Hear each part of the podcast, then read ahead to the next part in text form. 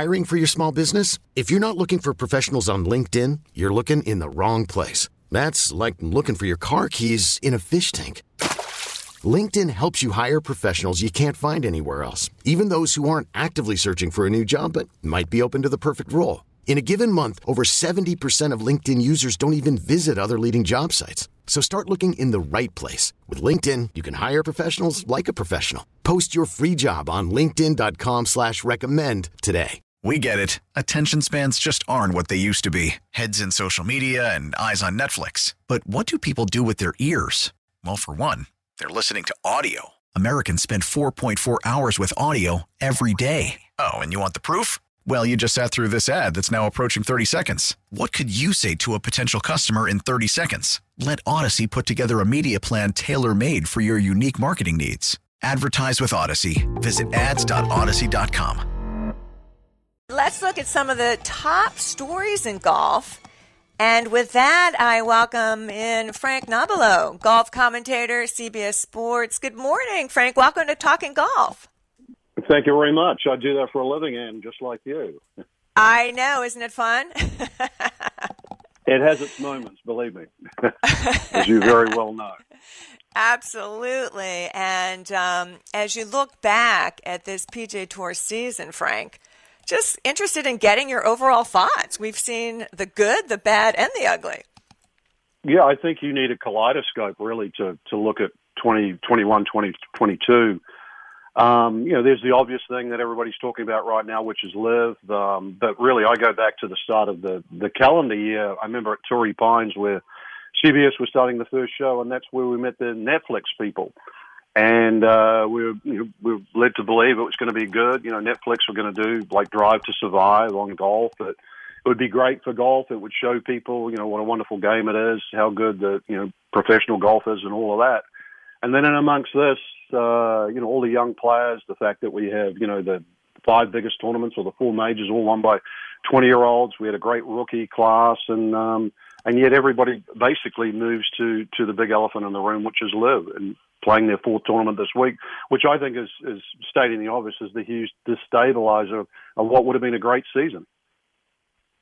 Right, exactly. I mean, it just got so distracting talking about it, but you, you have to, right? Because it's it's it's it's real now. But um, you know, I was talking to to Bob Harig about Rory McIlroy earlier, and and for you as a former tour player, I'm, I'm sure you can appreciate the extra effort it takes to play such an active role in, you know, in player policy and working with the tour to make changes. I mean, he and Rory embraces that role. It, it can't be easy to do all that off the course. I mean, could you imagine being that involved when you played? It, it, it's pretty amazing, right?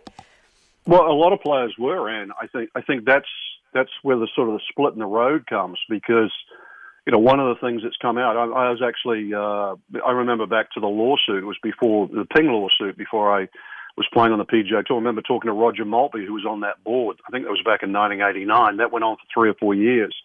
But there was a lot of players on that board. They split. They didn't know whether you know equipment should be allowed. The square groove issue should be allowed to dominate the game. The Nicklauses, the Palmers. Um, you know, there's been so many. Generation Woods is doing his part as well. So it's not just Rory. I think Rory is has done really what should have been. You know, if if Arnold Palmer was still alive or you know, Jack Nicklaus was still on tour, they'd be doing the exact same thing. Um, Seve spoke up for Europe. Nick Faldo spoke up for Europe when they were in their in their in their prime. So it's I think it's a continuation of that. That's actually the obligation and the expectation of the best players in the game, not go behind closed doors and um, and and really sort of drive a wedge. Uh, there's a lot more ways to to get the job done. But yeah, so but but yeah, we should be proud of that. But I also expect that from the game's best players. Right. Good point. Good point. And you had mentioned then as another positive story, four different guys who won the majors this year. They were all under the age of 30, right? Scotty Scheffler winning mm. the Masters, 25. Matt Fitzpatrick winning the U.S. Open at 27. Uh, Justin Thomas, 29, winning the PJ Championship. And Cam Smith, 28, uh, winning the Open Championship. Um, aside from the fact that Cam Smith just bolted for LIV Golf, I mean, it has to be good news for the PGA Tour that these young guns are are you know winning these major championships and, and doing so well on the PGA Tour.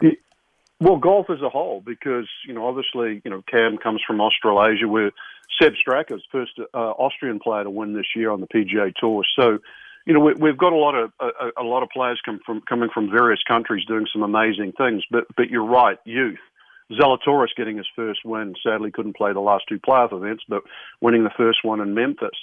The the really the the story of I think the last sort of decade when. Um, since Jordan Spieth, you know, Justin Thomas have come on the scene, it's it's the changing of the guard. You know, Tiger obviously has had uh, he's been able to play less, but he's still been out there enough to gently pass the baton along.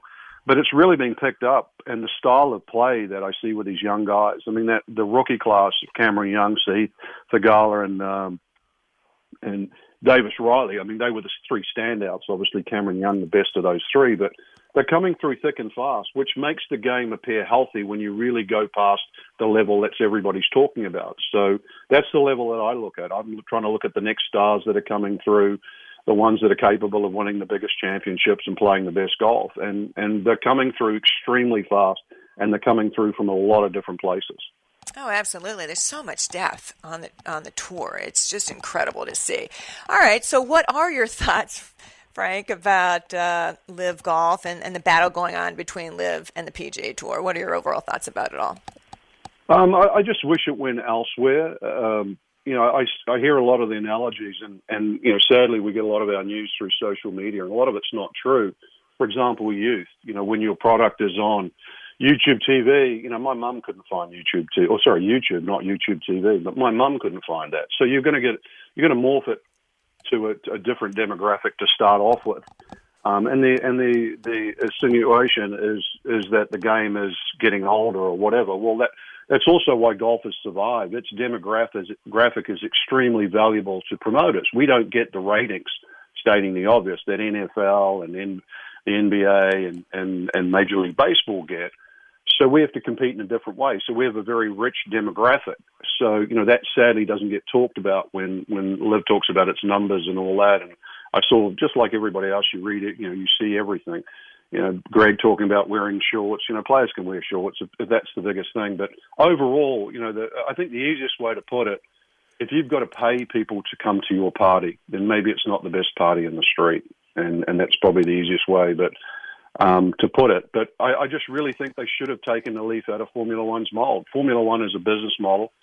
Bernie Ecclestone locked up all those uh, TV rights around the world. They proved their product elsewhere, and now they have three Formula One races in America. The also the uh, the they they referred to cricket. Well, the IPL is a business model. They sold the TV rights for six billion dollars.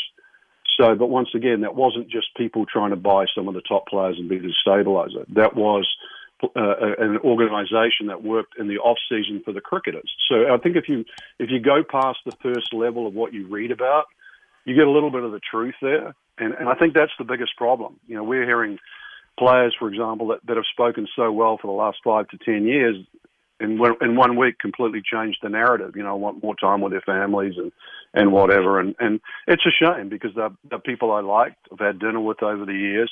And and I don't I don't you know I, I think you can get caught up to where the money comes from. I mean we live in a I love the word duplicitous because it's been used so often recently, but that's the sort of world we live in. Um, but but in the end, it's like, you know, where did you come from? Um, I, I hailed in from New Zealand. I, I've never ever forgotten that. And I think sometimes people have conveniently just pushed some things behind the door. And, and I think that's the saddest thing that's happened this year. I know that's a roundabout way, but I think I would stick with my best one, which is, you know, if you have to pay people to come to a party, then it's not the best party in town.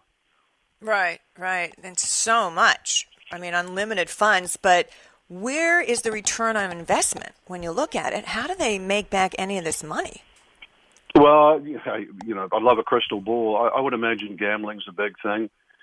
Um, also, selling the teams. There's rumor that you know the teams were going to sell for you know a quarter of a billion dollars. If there's 12 teams, that's three billion dollars. You get money back there, um, and it's a different product. That's why I, I, I would have imagined that if if the people at the helm um, really looked at some of those other sports, cricket, which they've talked about, and Formula One, they would start el- elsewhere.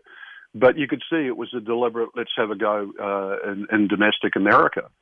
And and we're going to have a go there, which which does reek of an agenda. There's golf should be spread worldwide, and there's there's they, they would have had a very good vehicle to do that, but instead they wanted to you know they, they want to pick a fight, and now and now it becomes ugly. Um, one way or the other, and it's a turf war. But but you know, I feel bad too for the European Tour, Australasian Tour. You know, it's not just the PGA Tour, but that's where the fight is at the moment. Um, and, and it's just a shame because we need more money in the game. There's no no question about it. But I think the players too have to look at it. really, if if you want to look at pure viewership, they're they're not entitled to uh, you know NFL money. They're, they're not. They're, I know they play longer. They have a longer lifespan. They will make a lot more money. Fortune magazine, you know, I think the top 50 athletes, you know, three of the top five are golfers. So golfers do extremely well in the sporting environment. So you just have to take one one step back sometimes and and look at the whole landscape. Oh, absolutely, and it's not all about the money. I mean, you, you see Cam Smith, who's just incredibly talented. And wouldn't you think that he'd want to play with the best players in the world in meaningful competitions?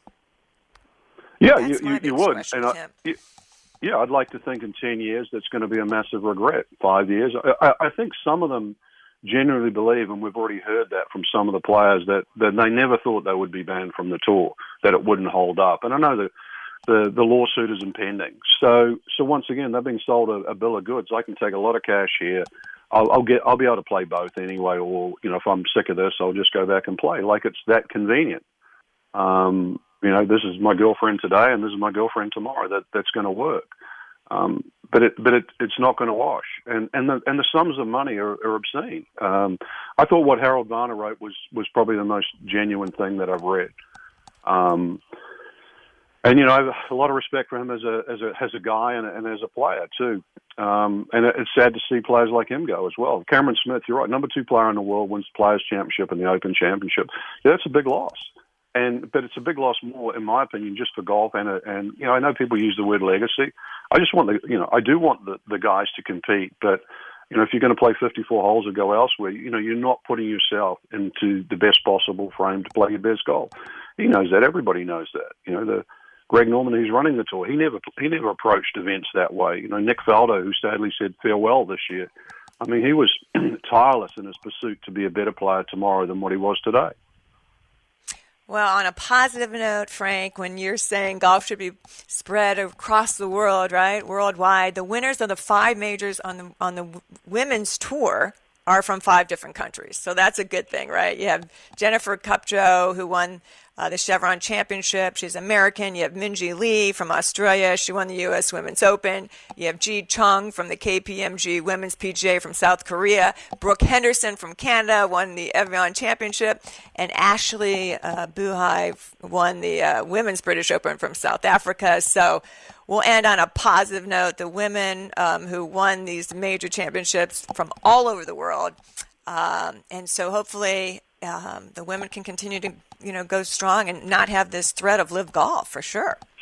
Yeah, I know Dottie Pepper's, Pepper's involved in that. They have a meeting coming up. But Minjee, uh, Minjee Lee, uh, my good friend Mike Clayton um, down in Australia, he told me about Minjee years ago, as well as her brother uh, Minwoo Lee, who's sort of starting to make his life, his his mark. And I remember doing the first ANWA at Augusta, seeing uh, Jennifer Kupcho win there. So you know, it's it's neat to see these girls as well uh, just turn into you know turn their potential into results. Um, there's, it's talent. The, the, the big the one word that comes out in 22 is talent.